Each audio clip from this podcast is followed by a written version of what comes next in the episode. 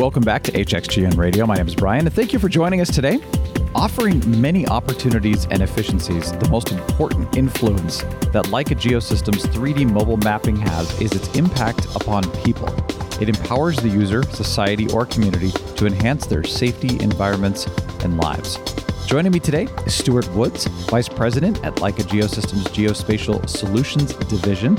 And in today's episode, we will be discussing mobile mapping. Stuart, thanks for joining us. Thank you for having me. My pleasure. Appreciate you being here today. Excited to hear about all this. And and I liked how you know we were chatting a little bit before. Yes, exactly. You explained it. So why don't you just kind of explain about mobile mapping? all of that that you're doing. Sure.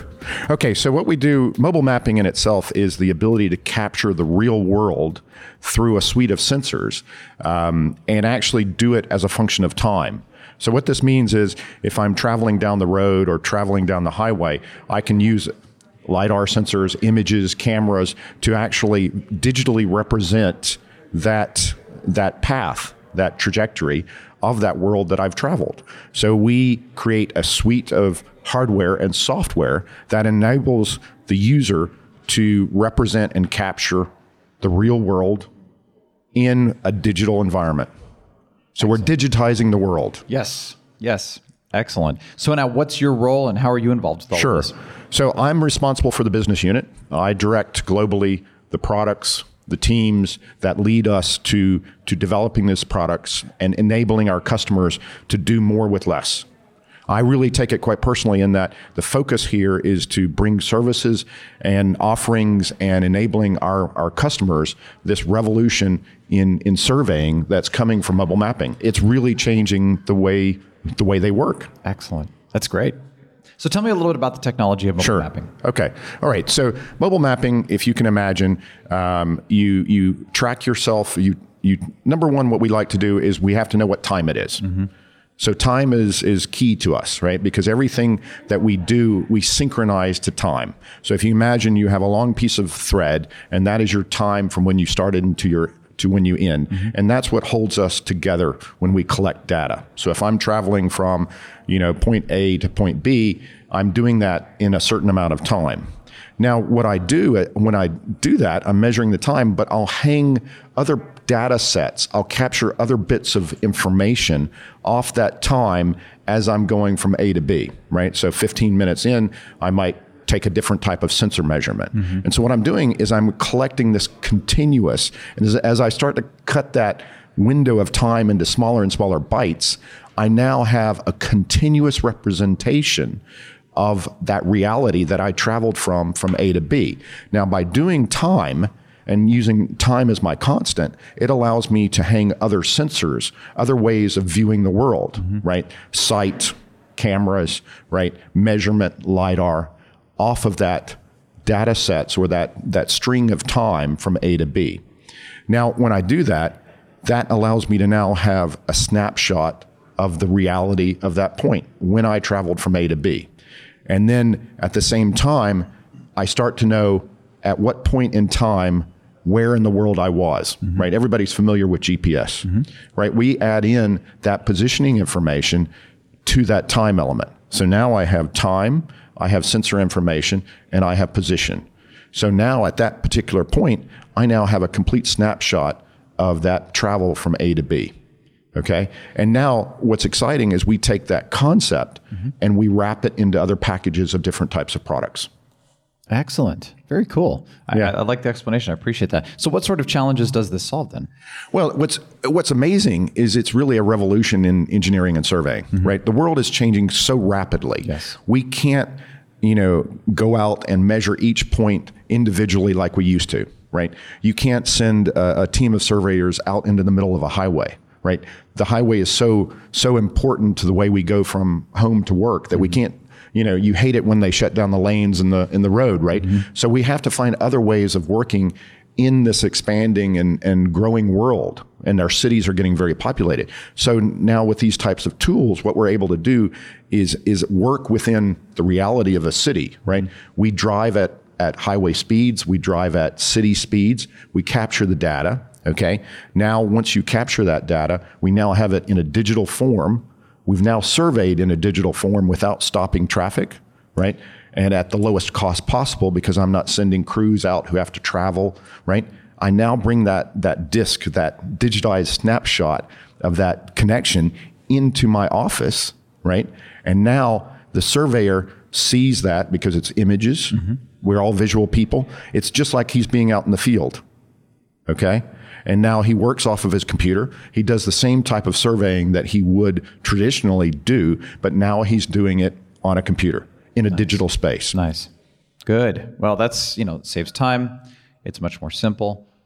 It's yeah. safe. Safer. Yes, yeah, exactly. That's right. Right. Yeah. It allows us to work quicker, yeah. do more with less. Mm-hmm. I mean, that's the amazing part of the technology. Absolutely. Oh, fantastic. All right. So share some of the insights that the, you know, on the impact that 3D mobile mapping technology will have in the future, for example. Yes. Well, I, I mean, I think some of the, the exciting projects we've, we've been working on, you know, touch different types of verticals, mm-hmm. right? I mean, you know, we're actually mapping things that have never been mapped before. Um, I, we sort of call them once in a lifetime maps, right?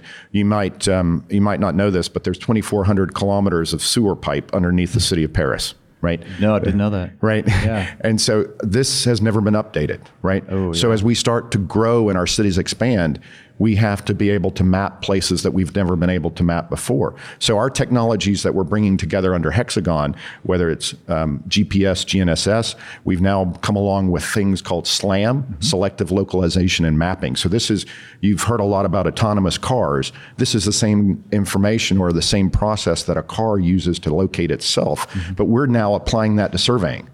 And what that allows us to do is now go into places, like I said, that were once in a lifetime mapping opportunities, right?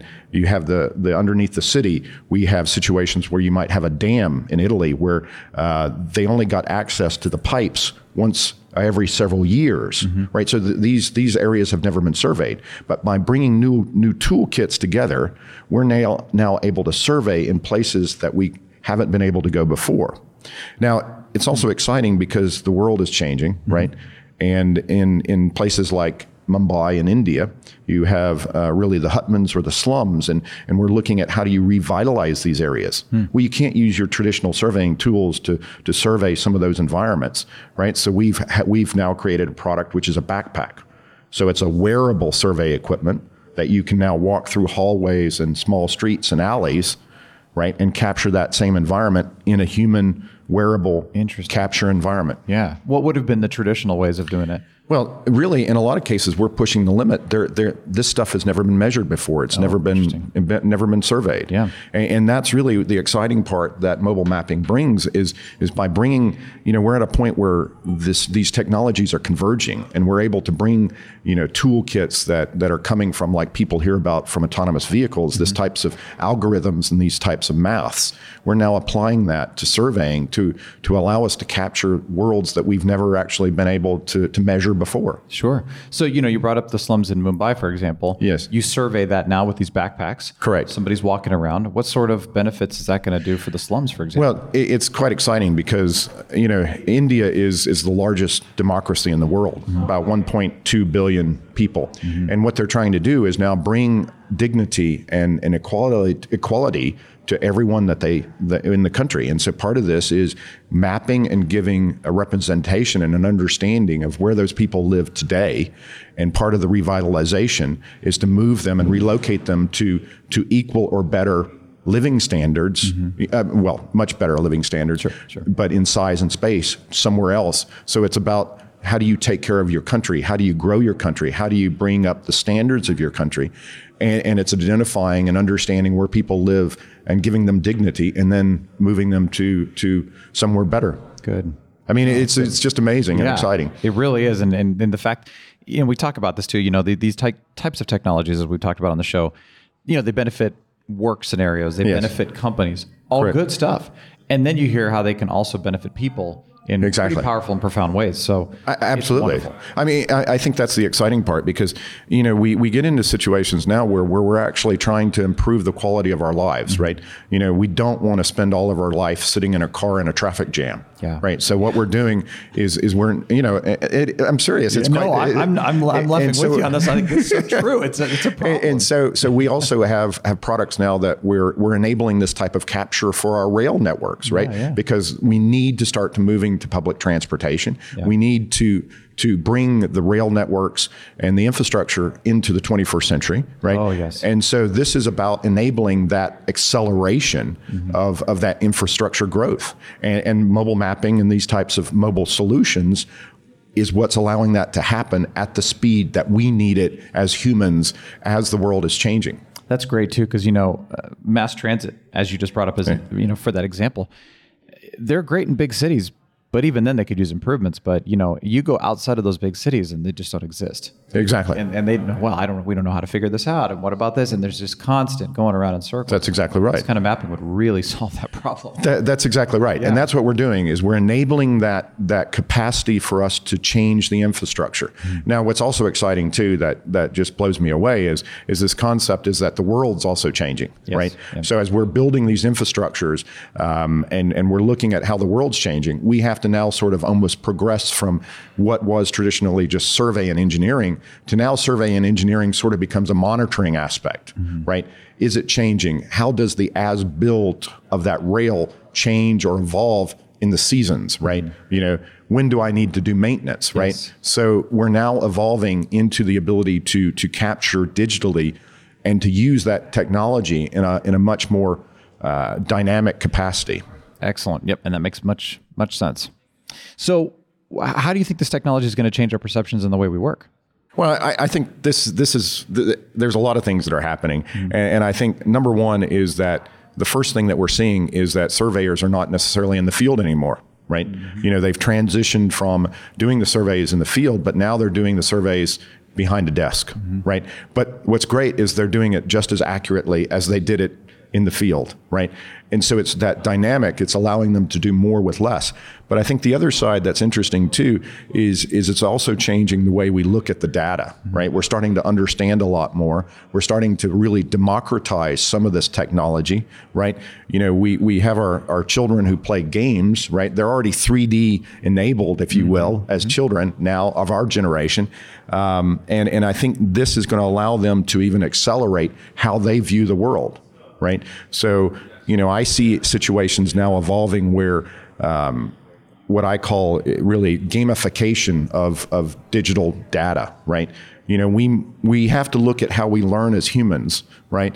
And some of what we do today is not necessarily, you know, the way it's going to be in the future, right? So I I see the path where, you know, maybe in the future, our kids in school might not actually do a traditional fire drill, right? They could put on a VR headset and they actually could, you know, learn by the way that they're naturally able or more effectively able to to learn today, Wouldn't that be great?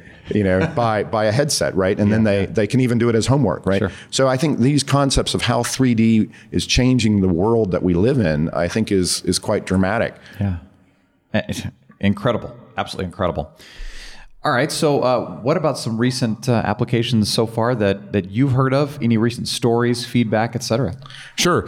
I mean, uh, uh, I, I think I've sort of cut on hit on some of them, but I, yeah. uh, So, but I think the interesting point is is I would say is the scale that it's happening. Mm-hmm. I think that's what's blowing me away. Is is the uptake.